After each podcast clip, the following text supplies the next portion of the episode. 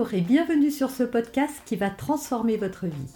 Je suis Noémie de Saint-Cernin, je suis coach certifié RNCP, auteur de plusieurs livres best-sellers, conférencière, formatrice en développement personnel et en parentalité, référente pour les médias, entrepreneuse, épouse et maman de trois enfants.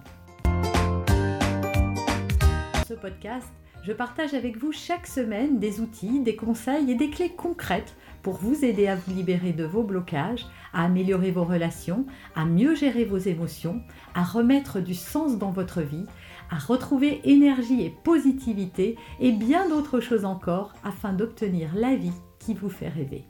Trois clés aujourd'hui pour gérer votre colère.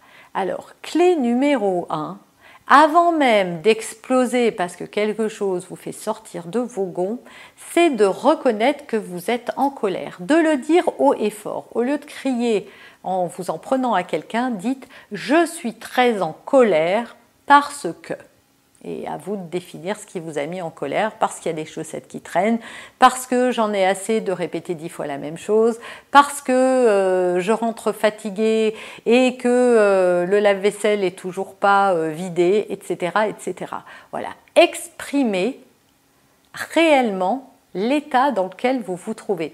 Vous allez voir que ça va faire une grande différence parce que au lieu d'aller déposer votre colère sur quelqu'un, vous allez en prendre conscience vous-même, vous allez euh, prendre la responsabilité en fait de cette colère.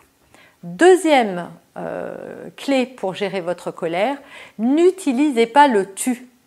Tu m'énerves, tu ne fais, t'en fais qu'à ta tête, euh, c'est de ta faute, etc. Dites je me sens en colère parce que telle et telle raison. Pareil, il va falloir reprendre la responsabilité de votre émotion et dire pourquoi vous, vous êtes en colère.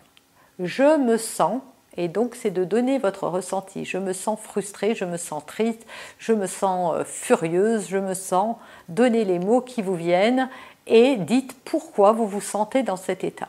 Vous allez voir à nouveau, ça va vous faire prendre la responsabilité de ce qui se passe et donc c'est ce qui va vous éviter de déverser votre colère et de vous en prendre à quelqu'un d'autre et de le regretter après, de nourrir de la culpabilité qui va se transformer en une colère qui se jettera sur quelqu'un d'autre à la première occasion.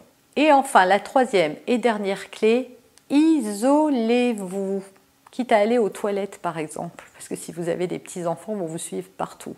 Isolez-vous, respirez, redressez votre buste et observez ce qui se passe en vous.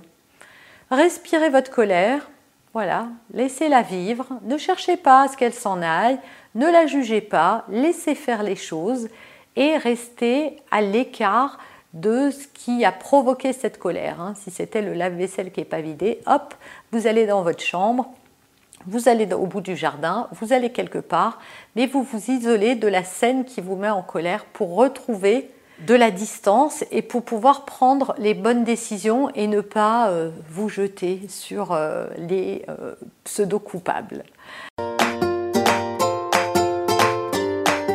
Vous avez aimé cet épisode? Abonnez-vous pour être informé de toutes mes futures publications.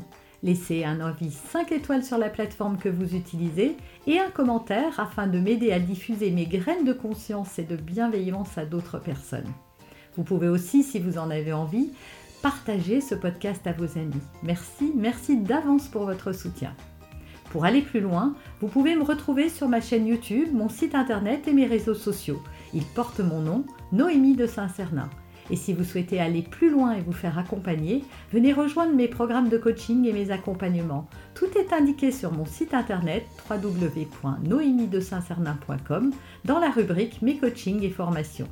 Vous pourrez également télécharger gratuitement les coffrets cadeaux que j'ai spécialement concoctés pour vous. À très bientôt